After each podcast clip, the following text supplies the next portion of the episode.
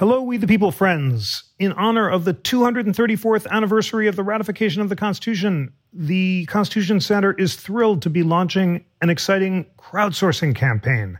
Thanks to our friends at the John Templeton Foundation, every dollar you give toward We the People will be doubled with a one to one match up to a total of $234,000.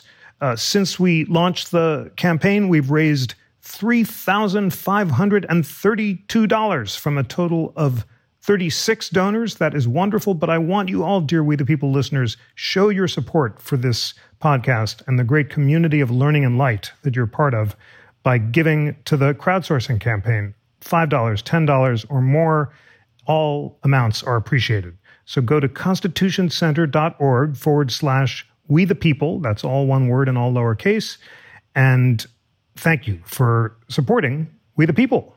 Now, on to today's episode. Hello, friends. I'm Jeffrey Rosen, President and CEO of the National Constitution Center, and welcome to We the People, a weekly show of constitutional debate. The National Constitution Center is a nonpartisan nonprofit chartered by Congress to increase awareness and understanding of the Constitution among the American people. This week, the Supreme Court heard oral arguments in Dobbs versus Jackson's Women's Health Organization. In our last episode, we were joined by two superb guests to preview the constitutional issues in Dobbs.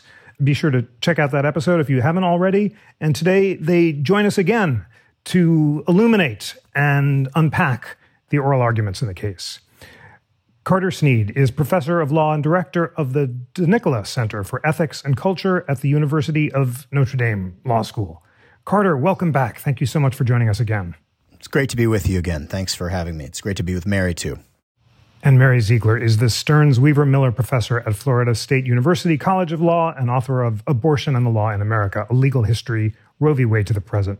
Mary, wonderful to have you back as well. Thanks for having me.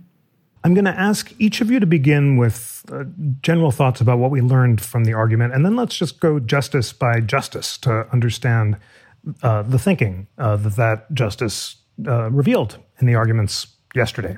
So, Carter, first thoughts to you. Uh, what did you learn from the arguments yesterday?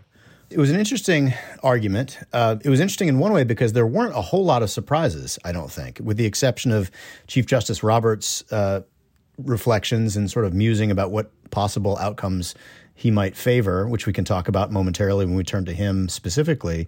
Um, it was, I think, it was it was not that surprising. I think justices argued from the perspective that we expected them to in terms of their jurisprudence. Um, the one thing that was interesting to me was that all of the advocates, even when pressed by the justices, uh, took the position that there was no middle choice here. You could either affirm uh, Roe and Casey in their entirety, or uh, and strike down the 15 week ban, uh, or you could affirm the 15 week ban and effectively gut Roe and Casey. Uh, Justice Gorsuch, in particular, pressed all the advocates on that question, and there were no takers. So it's a kind of striking thing when the advocates on both sides of the debate sort of push all their chips into the table and say, we're all in, we're not even contemplating a, a middle position. That was a pretty dramatic choice, I think, on all of their parts, and, and it'll be interesting to see how that plays out.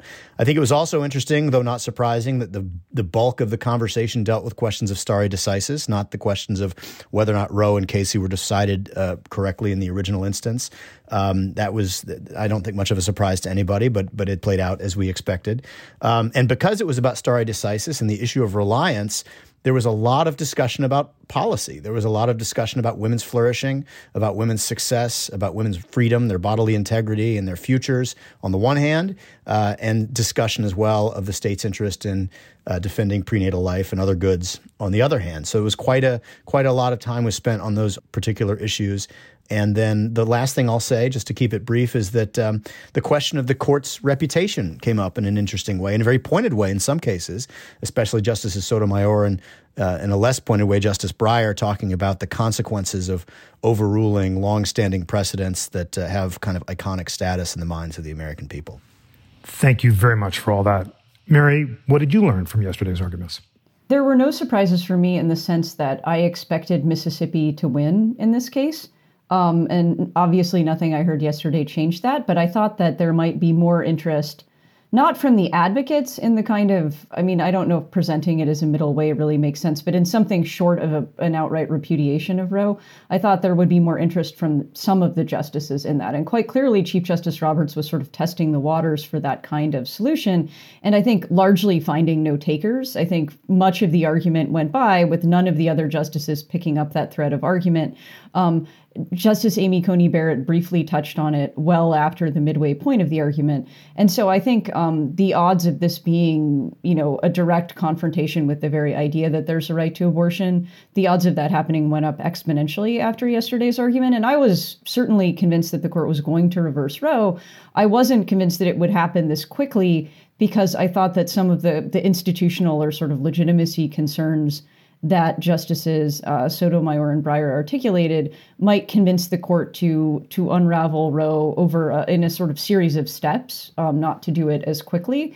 But I think I was wrong about that after yesterday's argument. So I think uh, what we learned is that the court sees this as a sort of lights off, lights on kind of absolute decision that needs to be made immediately and that will likely be made um, in favor of Mississippi by this summer. Thank you so much for that. All right, let's go justice by justice, beginning with Chief Justice Roberts. Um, the chief repeatedly suggested that viability was not central to the holdings at Roe or at issue in Casey. He cited Justice Blackmun's papers, which said that the viability line was dicta, and he asserted that moving the line up to 15 weeks would not substantially change abortion jurisprudence. I'd like to focus on the 15 week ban, he said, because that's not a dramatic departure from viability. Um, Carter Snead, what did you make of the Chief Justice's focus on abandoning the viability line and embracing 15 weeks instead? If he were to embrace that, how, how do you think he would justify it constitutionally? And what else did you make of Chief Justice Roberts' interventions?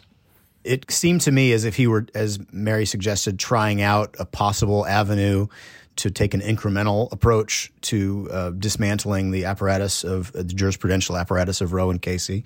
Uh, I was surprised uh, uh, when he suggested that viability was not central to the holdings in in Roe and Casey. That that might be a possible pathway because for sure all the lower courts uh, in the United States have taken it to be a, central feature of the holdings, um, and I think that was certainly the view of the justices in Casey. Whether or not it was essential to the holdings is a, a different question, as, as Chief Justice Roberts points out.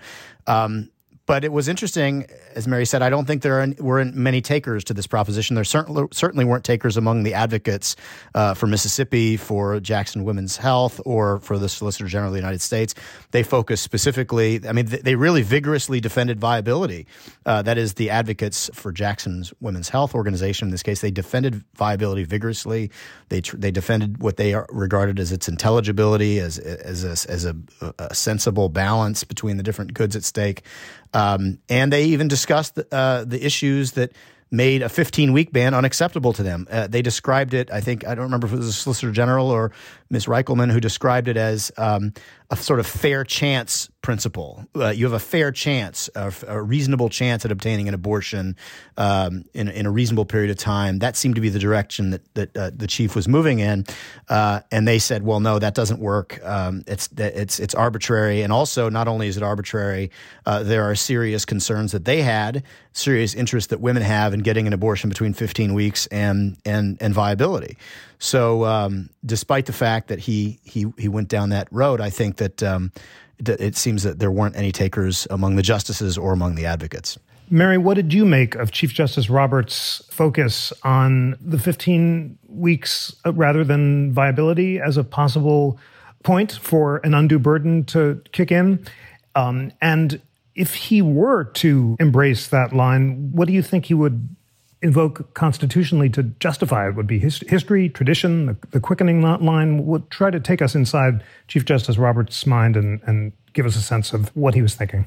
So maybe I, I, just can channel Chief Justice Roberts better, but this is what I thought they were going to do going into the argument. So I thought the argument was going to be uh, essentially that viability, I think, more than any other aspect of the Roe and Casey framework, has been criticized. Um, in part, it's been criticized because historically, as David Garrow and other historians have shown, um, it wasn't necessarily what Harry Blackmun had originally settled on. He had originally settled on 12 weeks. Um, he was pressed to change it in part for some of the concerns that that J- Julie Rikelman raised yesterday, namely that um, it would not be possible in a country without universal health insurance for some women to get the money together to pay for an abortion before 15 weeks, and that other people may have health concerns after that time. Uh, but it, it, it, it, was somewhat of uh, an afterthought for Justice Blackmun. It's been criticized by members of the court, beginning with Sandra Day O'Connor in 1983. It's been criticized by bioethicists, as Carter knows well, including bioethicists who are pro choice. So it's relatively easy to make the case that viability is. Um, looked upon less favorably, certainly, than the idea of a right to choose abortion. Polling would support that too, of course. People in the United States generally support a right to abortion much more in the first 12 weeks of pregnancy than they do later in pregnancy, certainly all the way to the point of viability. Um, and I thought the move that you could make was not necessarily to say that an earlier line was supported um, in you know by the original public meaning of the 14th amendment or the text of the constitution but simply to make the same move that casey made in roe. And, and casey had said that in roe the trimester framework wasn't an essential part of the holding of Roe, um, and that the right to choose abortion until viability was. I, I think what Roberts was envisaging was a holding saying the right to choose abortion is essential, but viability is not. Sort of, you know, the almost Casey part two, if you will. Um, and I think the reason for that, uh, probably in in Roberts' mind, is that Roberts, um, given his jurisprudential philosophy, probably doesn't believe that there's a right to choose abortion entirely. I don't think that his training or his background would lead him to that conclusion.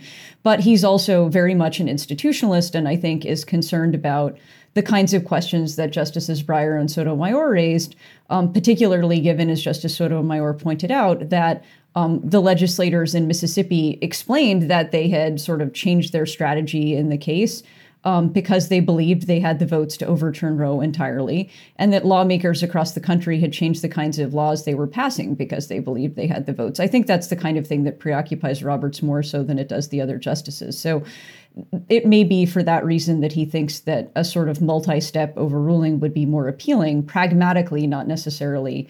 Um, as a matter of principle. Uh, so that was what I understood him to be doing, uh, and what I I think the the response. And I, I guess I want to. I want to be a little more circumspect than Carter in the sense that I'm not sure there were no takers because Coney Barrett's eventually seemed a little interested in Robert's point, and she also was a little less forcefully with the justices questioning Roe, I thought, than Brett Kavanaugh was, and we'll talk more about that later. But if there's anyone to me who was a question mark after that argument, it was probably Barrett. I don't think a question mark in the sense of when the time comes, is she going to vote to overrule Roe? The answer to that to me is a resounding yes. But uh, will she think that time is in this case? I, I would probably say yes, but I'm not as I'm not 100% sure. I think there was a little bit of a question, and so I think um, as the justices deliberate this more, I think she's going to be the vote that you know that probably Chief Justice Roberts courts for this viability strategy that we saw him outline yesterday. Fascinating. Thanks so much for that. Let's go in order of seniority. And our next justice is Justice Thomas, who asked a version of the same question to um, all the advocates, and that was uh, General Stewart. He said, You focus on the right to abortion, but our jurisprudence seems to focus in Casey on autonomy and in Roe on privacy. Does it make a difference that we focus on privacy or autonomy or more specifically on abortion? Carter, what was Justice Thomas getting at in trying to get the advocates to specify how abstractly and on what grounds they were basing the right to choose abortion? Yes, I, I think they were several things going on with with that line of questioning. The first of which is it underscores when he when he talks about privacy. He says back in the old days, I think he was the phrase he used. We talked about privacy, then we talked about liberty. I think he perhaps was pointing to the shifting rationales, the shifting normative baselines for the right to abortion, which is, of course, relevant to the stare decisis analysis. How stable is the is the line of precedent? Does it, in fact, provide the stability and transparency and sustainability that stare decisis is meant to advance?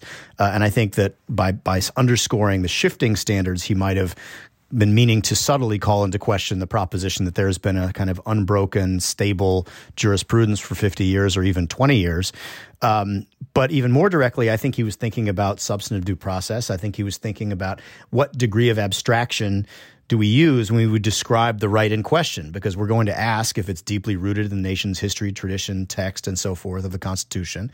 Um, and the, and this came up, of course, in the Glucksberg case as well. The reason that the court in Glucksberg, the assisted suicide case, in which there was a nine nothing determination that there was no substantive due process right to assisted suicide, was that uh, the degree of abstraction which they defined the, the, right at issue. It was clear to the justices there was no right to assisted suicide uh, in our nation's history and tradition. But if you were to re- reframe it as some of the amici did in that case, like the philosopher's brief did or some others did, to uh, a right of self determination, a right of uh, a right to be left alone. Well, the more abstractly you describe it, the more likely it is you can root it more deeply in the history and tradition. And it seems to me that I think that's was partially what he was getting at. And I think the advocates who responded to him both wanted to formulate it not just at an abstract level of self determination or freedom or autonomy, but I think specifically focusing on the on abortion itself, which which will be interesting as the justices consider what to do next. Mary, what did you think Justice Thomas was getting on in focusing on the levels of abstraction? Do you think he was entirely rejecting the possibility of substantive due process or just insisting that unenumerated liberty rights be articulated narrowly? And how did the advocates respond to his question?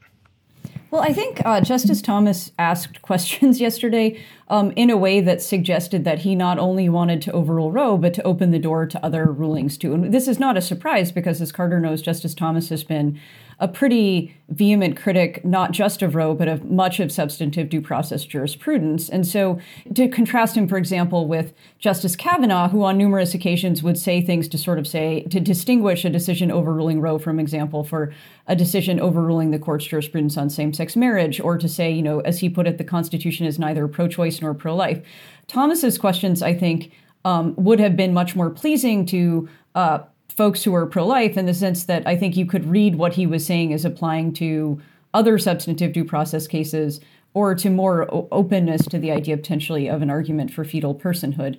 So I think his his point was to suggest that the problems with the right to abortion um, exist in part because the only way you can find it, in his view, or support uh, the idea of a right to abortion in the nation's um, history or the original public meaning of the 14th Amendment is to describe the right to abortion at a level of generality he finds untenable.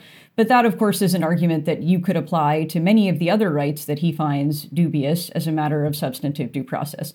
So I think it was it was a, a way of sort of um, making it seem as if there's no tenable right to choose abortion, but in a way that doesn't foreclose similar questions about other rights in the future. I think the advocates in the case um, we're we're not taking the bait in, in a way. I think um, the General Prelogar and uh, and Ms. Zirkelman were both, I think, um, invested in the idea that there is in fact a right to choose abortion, even if you describe that right in the way I just did, quite specifically. Um, and were, I think, as Carter mentioned earlier, felt better about a court decision directly repudiating Roe than some kind of Robert style attempt to pass something off as a middle ground. So I think Thomas's attempt to sort of discredit the substantive due process enterprise by playing this game of levels of generality didn't work because it wasn't matching up with the agendas of any, really any of the attorneys who were there yesterday. But I think um, Thomas's questions certainly weren't that revealing in the sense of he was probably, as I think as Carter mentioned last time, the justice about whom we knew the most going into this, and nothing he said really led any of us, I think, to change our minds about where his vote is likely in this case. Um, I think, if anything, his his questions were more interesting in the sense that they they suggested that he might be open to um, more sweeping jurisprudential changes than just the overruling of Roe. And there were other moments that made me think that as well, but this was certainly um, one that I had my eye on. Justice Breyer is next, and he repeatedly and forcefully emphasized stare decisis and the court's legitimacy. He read at length from the passage in Casey versus Planned Parenthood, talking about the court's legitimacy and stare decisis. He enjoined citizens to read that passage as well, so I'll uh, enjoin you, we the people listeners, to read it too, um, as I'd like you to read the entire oral argument transcript. Um, and Justice Breyer said after reading from the Casey stare decisis uh, selection, I wouldn't want the court to overrule the stare decisis section of Casey. Uh, Carter, what did you make of Justice Breyer's focus on Casey and stare decisis and the court's legitimacy? Yes, I, I think that that's a very accurate description of Justice Breyer. He was clearly uh, passionate about this question of the court's legitimacy, and he and he clearly embraced Casey as a clear and fair articulation of the goods at stake with respect to stare decisis, especially the court's reputation. He kept harkening back to these what he described as watershed cases, really important cases that that have to be taken very seriously. And if you're going to disturb those cases, you have to have a very, very he, he used the phrase you have to be damn sure uh, that, uh, that that that all the principles of stare decisis are pointing in that direction. I mean, it's clear that he's very he's very committed to that view. He did say something interesting. Um, in his remarks that struck me. Um, I, and he said the American people decided to lay to, to to essentially, I'm paraphrasing, delegate to the court this particular question. It was a very odd formulation in a sense because I think that's in some ways the principal objection to this issue. And if you read Casey, I mean, the language of Casey is we are calling the nation's contending sides to embrace a common solution rooted in the Constitution and to essentially, sort of metaphorically, put down their arms and accept this statesman-like compromise that we've come to in Casey. And I think one of the arguments that was made, I think, effectively by the Solicitor General of Mississippi is that if that's what Casey was, uh, it's not been successful. It's not been successful as a way of trying to settle the matter um, uh, in, a, in a way that was satisfactory to, to both sides to, to do what Justice Scalia in another context described as giving the, the, the victors the satisfaction of an honest victory and the losers the peace of losing a fair competition. Um, instead, it is, it, it, I think there's a real sense that the court arrogated to itself this, this decision making authority. And by the way, I think Justice Breyer as passionately as he feels about it, it's a very contested position that, that Casey is, in fact, a fair articulation consistent with the overarching jurisprudence of stare decisis itself. Uh, there are aspects of the stare decisis analysis, such as it is in Casey, that are in tension with, with the doctrines both before and after Casey. Um, but uh, but for sure, what Justice Breyer evinced was a very passionate and articulate defense of the proposition that um, the court's reputation is deeply connected to uh, its judgment about disturbing past precedents um, that have this watershed status. Thank you so much for that. Mary, what did you make of Justice Breyer's focus on stare decisis and Casey, in addition to quoting the language about not overruling under fire, which would subvert the court's legitimacy? He said that Casey stressed there were just two watershed overrulings, uh, namely Plessy overruled in Brown and, and Lochner overruled in West Coast Hotel, and uh, he pressed the advocates about whether or not there should be any more. So, what did you make of Justice Breyer? I thought that was very much in keeping with what we would have expected from Justice Breyer. Justice Breyer, outside of the context of this case, has been, I think, um, uniquely concerned about growing, I think, perceptions that the court is partisan. I think there's no question that the court's popularity in recent months has taken a hit. Um, that seems to not primarily or exclusively be about abortion, but about perceptions of the court's partisanship. I don't know to what extent that's the court's fault. I think a lot of politicians have been framing the court as partisan weapons in ways the justices themselves have not. But the reality is there, and I think Justice Breyer is preoccupied with that reality. And I think his his book um, that he's been touring to promote um, is expresses the same concern. And I think Justice Breyer's um, questions, I think, picked up on the idea that it's it's certainly can be viewed as partisan to overrule past precedents.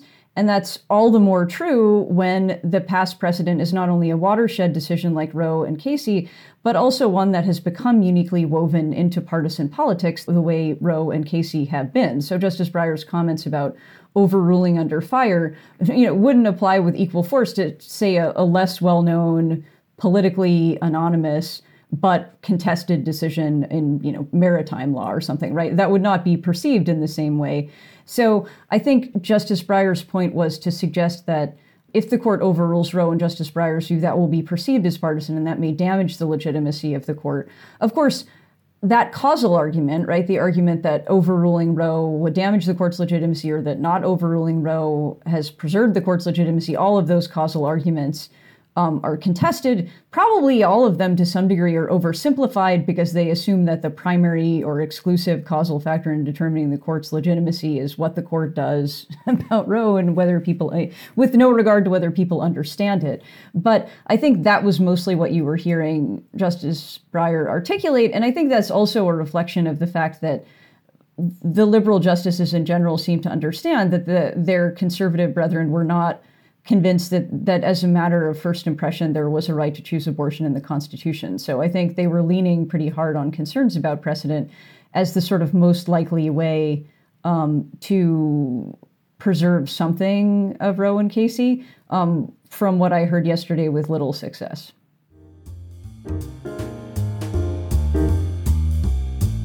The National Constitution Center relies on support from listeners like you to provide our nonpartisan constitutional education to Americans of all ages. For a limited time, every dollar you give to support We the People will be doubled with a generous one to one match up to a total of $234,000 made possible by the John Templeton Foundation. Please visit constitutioncenter.org forward slash We the People donate, and thank you for your crucial support. That's constitutioncenter.org slash we the people. All one word, all lowercase. Now, back to the show.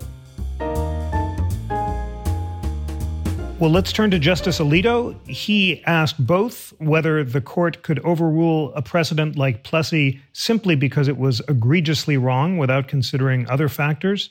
And he also asked about whether the abortion cases have any historical support? Uh, does any judicial decision or state constitutional provision in 1868, when the 14th Amendment was adopted, recognize that abortion was a right, liberty, or immunity? Carter, this was a question that we discussed last week. What did you make of Justice Alito's questions about the historical foundations for the right to abortion and also the responses of the advocates? I think not a lot of time was spent among the advocates trying to advance the proposition that the right to abortion is deeply rooted in the nation's history, tradition, and text of the Constitution, although this was an exception to that, right? There were a couple of moments when both Ms. Rikelman and General Prelogar um, made uh, points about the, the deeply rooted nature of, of the right to abortion. And uh, Justice Alito pressed that. He said, well, um, do you have any uh, in fact, he I think it was Rikelman he asked specifically. He said, "Do you have any cases at all which suggest that there was a, a liberty interest in abortion in the common law period?" And she was not able to cite a particular case and also he he asked if she was which article was she referring to in describing this historical record, and she couldn't cite the. It was Cyril Means, who was the NARAL general counsel who wrote the article uh, in New York. I think is what the reference was to, but she was not. She said she didn't recall. She referred to the amicus briefs on uh, on on that aspect of the history, the colonial common law history. Um, so I thought that was interesting. Um, more interesting, though, I thought was his uh, exchange with with the Solicitor General on this question of w- would you have to have some concern beyond the the manifest wrongness of an opinion uh, before you overturn it. Um, and uh, and they talked, and he gave a hypothetical about Plessy versus Ferguson. He said if if Plessy versus Ferguson were challenged only a handful of years after it was uh, announced, would it have been wrong not to allow more time to pass? More percolation, where more of the um, the, the aspects of stare decisis and, and the sort of backward looking sense would be present. And she she initially said, well, no, Plessy is, is different. But then I think she ultimately took the view that, no, you do have to have an additional concern beyond the egregious and grievous wrongness of an opinion, even if it's even if it's something like uh, like Plessy versus Ferguson, which I thought was a, almost a pretty startling thing to say. We do have examples of cases being overturned in short periods of time, uh, with uh, based merely on the wrongness of the prior precedent. Um, Gobitis and others. I mean, there there are some cases in which that's been true. Um, but it was a pretty a pretty dramatic thing to say that. Um, now, again, it depends on how you define egregiousness. If, I mean, Justice Kavanaugh's framework, egregiously wrong doesn't merely refer to the mistakes about the application of doctrine, but also includes concerns about the effects of, of a particular precedent. Uh, the one thing also I would say about uh, Justice Alito's interchanges with the advocates was he had a very interesting inter- uh, interchange with Rikelman on the question of viability. He argued, again, uh, along the lines of what Mary was suggesting a moment ago, that both pro choice and pro life advocates sometimes argue that viability is unintelligible because the very important goods at stake, reproductive freedom, autonomy, full participation in the economic and social life of the country on the part of women on the one side and the right to life of the unborn child uh, or the fetus on the other side, those interests don't change that much pre and post viability. Why is viability therefore a morally intelligible line as a matter of policy? And it was interesting though because as a I don't know if it was a strategy or as a matter of principle, um, Rikelman uh, did not did not agree with the proposition that uh, it was unintelligible. She argued that it was a principled line, that it was an intelligible line, and it was a line that should be sustained. So that was an interesting uh, exchange between between those uh, as well. I thought. Mary, what did you make of Justice Alito's historical questions. Um, Justice Ginsburg used to talk about the French expression l'esprit de l'escalier, the staircase wit, where you think of the perfect reply too late after the oral argument. But if you were responding to Justice Alito's historical questions, as, as you did with Carter last week, what would you say about why the right to choose abortion is rooted in tradition? And what did you make of Justice Alito's other questions about overruling and legitimacy? Well, I think I think it's hard if you're if you're a really classic originalist, right? And your approach is to say that uh, we should look at only the rights that were clearly recognized as an original matter of original public meaning in 1868. It's hard to make the case that there's a right to abortion. I think it's hard to make the case that there's a right to contraception because there was the Federal Comstock Act. I think it's hard to make the case that there's a right that would apply to interracial marriage because many states had criminalized interracial marriage, not just across the South but the West. So I think if we're being honest, the better case for right to abortion, or frankly, a lot of those rights, is not an originalist case. And there's this sort of we're all originalists now um, train of thinking here where you sort of have to make that argument. But I think it was hard for Rikelman and, and Prelogar to make those arguments because the history is never as straightforward as I mentioned in conversation with you and Carter last week. Um, the history at the time of the 19th, when the 14th Amendment was written, was sort of in flux. Um, states were introducing criminal laws in a way that would become much more uniform and homogenous by the end of the 19th century. Um, the exact status of the quickening line was still, I think, a bit ambiguous in 1868. So the idea that it was crystal clear that all states had come to the consensus that pre quickening abortion was and should be criminal, I think the historical record is much murkier than Justice Alito's question suggested. I think they could have pushed back on that. And I think the reasons for the criminalization at the time um, were not the ones that Justice Alito likely had in mind. They were not um, I think, necessarily centrally about the protection of the of fetal life or the life of the unborn child. They were often about uh, the protection of the sort of white population or race f- from, as people put it at the time, race suicide, as immigrants from places like Ireland produced at a quicker rate. Um, it was about women, uh, particularly betraying their roles, as doctors at the time put it, as wives and mothers, to um, while still having children and being wives and mothers, pursue additional opportunities or limit their childbearing. And so, um, it if we look at that and say there's a we're looking at that as a source of, of, our nation's deeply held principles and traditions that's troubling right? I mean i wouldn't want to say our nation's deeply held traditions and principles are steeped in racism and sexism. I would hope not right? And i would think that many of the people my colleagues who are pro-life are not deeply sexist and racist and have traditions that are much more admirable than the ones that were driving some of the laws that Justice Alito was referring to in the late 19th century. So I think history as a guide in the way that Alito suggested is problematic in a few ways, both because it calls into question other rights that were not, of course, not at issue in this case, but that we may feel troubled um, if those rights were reconsidered, and because the history itself, um, as history so often is, was messy um, in ways that don't lead to a kind of nice, neat constitutional conclusion. But I think still Justice Alito was was smart to press that point because it's hard to make the case that states at the time the 14th Amendment was written viewed abortion as a fundamental right, much as they wouldn't have viewed you know the right to attend an integrated school or the right to marry a partner of the same sex or certainly the right to use birth control. Thank you so much for that. Justice sotomayor is next. Uh, she produced one of the most quoted uh, lines of the oral argument. Uh, she said, Will this institution survive the stench that this creates in the public perception that the Constitution and its reading are just political acts if the ban is upheld? And she also emphasized that Roe and Casey were not unusual in reading the Constitution to protect unenumerated rights and she suggested that overturning Roe and Casey would call into question other substantive due process decisions, including the contraceptive and gay marriage decisions. Uh, Carter, what did you make of Justice Sotomayor's questions?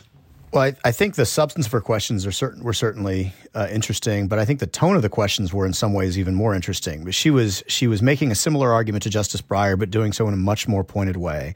Uh, she was clearly animated uh, on this issue. She told she was in some I mean she was interrupted this Solicitor General of Mississippi multiple times, in some cases to tell him that his briefs and papers didn't add anything to previously made arguments in Casey. She said, You just disagree with it.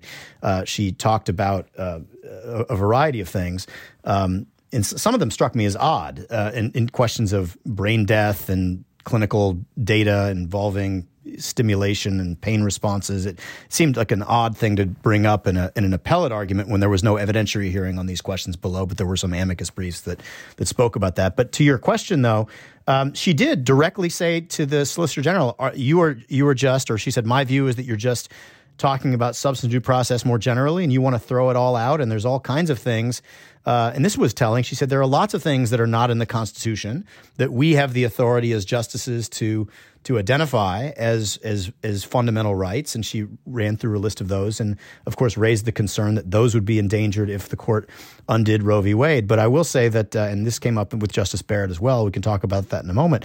But the Solicitor General directly responded and said, "No, we're perfectly comfortable with the Glucksberg standard. We're perfectly comfortable with the question of of uh, limiting unenumerated rights to those that are."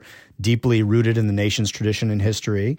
Um, and as for the rights that she talked about, even if one could argue, as as Mary just did, there, the, some of those rights are not deeply embedded. In thinking about contraception in particular, uh, he said those the stare decisis factors on those issues are are, are very clear. Uh, they are clear rules, easily applicable. They've worked. There's no one challenging them. Um, and there's a great deal of reliance interest that's been built up, and the stare decisis framework for those kinds of questions work work out very differently than with respect to the question of abortion, which he argued, and I'm persuaded by, are unworkable and have and have been constantly shifting and have caused all sorts of problems uh, as a result. So I think uh, Justice Sotomayor was notable because she sort of amplified tonally the arguments made by Breyer. I will say one thing about her argument, and, and for that matter, about Breyer's argument that struck me. I think it misses a fundamental point about how vexed this debate is. One could equally say that sustaining a precedent, uh, even when it was egregiously wrongly decided, and even if we, for the sake of argument, suggest that stare decisis principles do not uh, recommend retaining it because you're worried about public disruption and public reputation, is equally political uh, and could equally be criticized on that grounds. And so there's really no way out of this thicket of the question of the court's reputation. If they sustain Roe and Casey, uh, it, they will be accused of simply doing so because it reflects the policy preferences that they prefer, which is which is political and, and not consistent with the role of a judge. And if they overturn it, people are going to say it's just because you have a different composition on the court now, and all you do is um, go with whatever political perspective. So you might say uh, we're all critical legal theorists now, or we're all legal realists now, in the sense that we we don't think anything is other than the expression of power dressed up in legal language. And I think that um, uh, I think that that's problematic, but I think it cuts both ways. Mary Justice Sotomayor emphasized the science in suggesting that uh, nothing had changed since Casey, and that only a small minority, a small fringe of doctors believed that pain could be experienced before cortex is formed. What did you make of Justice Sotomayor's questions? Um, I thought Justice Sotomayor sounded like she had completely given up on convincing any of her colleagues to, to join an opinion she would like and was sort of testing out ideas for a dissent. I think Carter's right that she was um, uh, she sounded upset. She sounded convinced that both uh, the Solicitor General for Mississippi and her colleagues were abandoning what she saw as, you know, foundational principles. Um, and so I thought that was a, a, telling sign of how the argument was going. Too, this was not someone who was trying to bring her colleagues to her side. This was someone who knew that that was mission impossible and was preparing, I thought, a dissent. Well, I think we have time for two more justices, and those are Justices Kavanaugh and Barrett. Carter, uh, what did you make of Justice Kavanaugh's questions, and in particular his much noted uh, comment that many of the court's most distinguished moments have involved overruling prior decisions? Yeah, I think I think that echoed the arguments that he made I believe it was in the Ramos case, in which he set, he set forth his framework for stare decisis. He made a point of listing all of the big cases in which the court has, in fact, celebrated cases, in fact, in which the court has had overturned prior precedents. Um, and and I think just I, I, reflected what I think we all understood his his approach to stare decisis was going to be, and, and recapitulating things he'd said in the past. The most interesting thing to me about Justice Kavanaugh is that he did seem to be moving in a direction that that was not along the lines of Chief Justice Roberts trying to to find a middle pathway.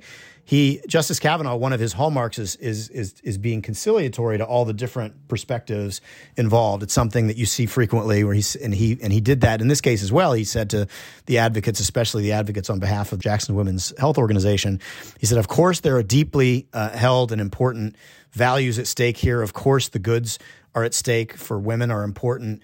Uh, but equally, the goods that the state is trying to defend regarding prenatal life are are important to those citizens and to those governments as well.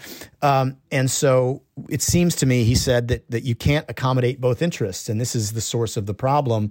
Uh, you have to choose. Uh, and he expressed very significant skepticism about the Constitution empowering the court to be the, the, the arbiter of that choice he described, I think, as Mary mentioned earlier, he used a phrase that has come back and is, I think, a very notable phrase uh, scrupulous neutrality. He said that the Constitution is scrupulously neutral in the question of abortion. Shouldn't the court also be scrupulously neutral on this question? And that, I think, um, was a window. If, if that reflects his thinking, that's that's a pretty dramatic revelation because it shows that I think he is he believes perhaps if uh, if if I'm if I'm right about this that the the sort of experiment with the court regulating abortion pursuant to its its its a, a majority of the court's interpretation of the 14th Amendment um, is, has not been a success, and that in fact it's better for the country, better for the court, consistent with the Constitution, to return the matter to the political branches to resolve according to the democratic process. Thank you for that, Mary. What did you make of Justice Kavanaugh's questions? I think Carter's right. I think that was the direction Kavanaugh was taking this. I think he returned to this theme of constitutional neutrality several times. Um, I think it, it was a very, it felt like a very Kavanaugh thing to do. I think Kavanaugh often searches for ways to be um, conciliatory and diplomatic while often um, I think in ways that Chief Justice Roberts may not move it, move jurisprudence in the way he thinks it should go much more quickly. And I think he was trying to say that the, the best way for the court to be respectful of everyone's position was is to overrule Roe. I think that was kind of what I took from his comments. And it seemed quite clearly that one of the two people whose opinions were the least clear going into t- yesterday's argument um, is quite clearly on the side of overruling Roe immediately. And that, in my opinion, was Kavanaugh. Well, our last uh, justice is Justice Barrett, who asked whether Roe made sense as a matter of first principles, asked whether overruling Roe would call other lines of cases into questions, and argued that safe haven laws might mitigate infringements on mothers' liberty relating to parenthood. Uh, Carter, what did you make of Justice Barrett's questions? So, the first thing that struck me about Justice Barrett's questions were that she asked again directly the Solicitor General of Mississippi would these other precedents, Griswold, Obergefell, et cetera, be imperiled if we overturned Roe and Casey? And he answered the question very directly. He said, No, we're not arguing for that. No one's arguing for that. You can distinguish those cases both on stare decisis grounds, but also importantly on the fact that none of those instances, same sex marriage, the use of contraception, involve the intentional killing uh, of an innocent uh, human life in process. Uh, and so there's a normative distinction as well. I thought that she was. Uh, it was interesting and that she did press the advocates on the question of the extent of the burden uh, of laws restricting abortion. Uh, she asked, do they only involve the question of the bodily imposition of pregnancy itself, or do they do they also involve the burdens of unwanted parenthood that uh, were mentioned in Roe? And don't laws like safe haven laws do go some way in in alleviating that second burden, the burden of unwanted parenthood, when in fact, and leaving us primarily with the burdens of unwanted pregnancy. I think the advocates uh, took the view that no, in fact, the burdens are not merely the bodily intrusion of pregnant and unwanted pregnancy, but they also include uh, concerns about uh, unwanted parenthood, and women shouldn't be put to the choice of making an adoption plan for their children. That's one of the things, by the way, that that that I think the advocates from Mississippi argued have changed. These safe haven laws are are relatively new. Adoption, of course, is not new, but uh, but safe haven laws is one thing they cited as having changed since Casey even. Uh, finally, she her pushing back against what I thought was the intelligibility of the viability line. She asked one of the advocates, "Would it be possible?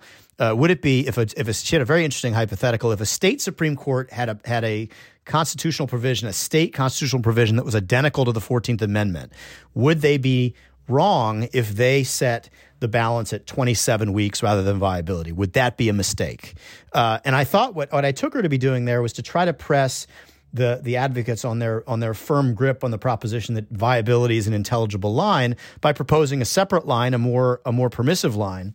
And again, they didn't really take the bait on that. They didn't. They, they said, well, viability is is an intelligible line. We think viability is good. But I think what she was pressing on there uh, it, I didn't hear her trying to think through other possibilities. Uh, what I thought uh, she was doing in that instance was trying to see uh, is viability an arbitrary line? Uh, are there even more per- permissive lines that would be intelligible? And and I think there was there was not a lot of engagement from the advocates in response to that question. Well, Mary, the last word is to you. Uh, please tell us what you thought of Justice Barrett's questions, which you said at the beginning were among the most uh, telling. And could you imagine Justice Barrett joining Chief Justice Roberts in anything short of overturning Roe and Casey? It's conceivable. I mean, I thought Justice uh, Barrett's questions about reliance suggested that she may be ready to overturn Roe. Um, the sort of safe haven question suggested that if there had been an equality interest in abortion rights that was strong, one that went beyond just the interests of in not wanting to be pregnant, which Justice Barrett seemed to suggest was not that significant. She compared it to um, the interest in bodily integrity and refusing a vaccine, for example, that that um, that equality interest had been mitigated by um, developments in the meantime, and she in particular stressed safe haven laws. So if you think there is no reliance interest or you don't think that there's a powerful equality argument for abortion rights, you're probably going to vote that there is, you know, it's right to overrule Roe. Um, I don't. Again, though, I thought her position was the hardest to read because, as Carter mentioned, she did seem interested in this in this viability question in a way that none of the other justices, other than Roberts, really did. And so I thought um, she may have come into this certainly ready to change fundamentally what abortion jurisprudence looks like, but she may not be completely decided on what the change should be in this particular case. Thank you so much, Mary Ziegler and Carter Snead, for a deep, civil, and informative discussion about the oral arguments in the Dobbs case. Uh, our listeners have been writing in to say that both of you exemplify civil constitutional dialogue about the most contested questions in America. And on behalf of all the We the People listeners, I'm very grateful. Carter, Mary, thank you so much for joining. Thank you. Thanks to both of you. Thanks for having me. Today's show was produced by Melody Rowell and engineered by Greg Scheckler. Research was provided by Michael Esposito, Chase Hansen, Sam Desai, and Lana Ulrich. Homework of the week We the People friends, please read the transcripts in the Dobbs case. Go to the Supreme Court website and download the transcript and read it. You'll learn so much. And thanks to Mary Ziegler and Carter Snead for having guided us through the extremely important oral argument in Dobbs. Please also rate, review, and subscribe to We the People on Apple Podcast and recommend the show to friends, colleagues, or anyone anywhere who is hungry for a weekly dose of civil, thoughtful, and illuminating constitutional debate. And always remember that the National Constitution Center is a private nonprofit. We rely on the generosity of people like you from across the country who are inspired by our nonpartisan mission of constitutional education and debate. And that's why I'm so thrilled to be sharing with you this crowdsourcing campaign that we're launching, uh, thanks to our friends at the John Templeton Foundation. Every dollar that you give will be doubled up to a total of $234,000. I would so appreciate it if you could show your support for We the People and for all that we do by going to constitutioncenter.org forward slash We the People and giving any amount. $5, $10, or more, which will help us reach our goal of $234,000 and will continue to allow us to spread light and learning about the Constitution to all Americans. That's constitutioncenter.org slash we the people. On behalf of the National Constitution Center, I'm Jeffrey Rosen.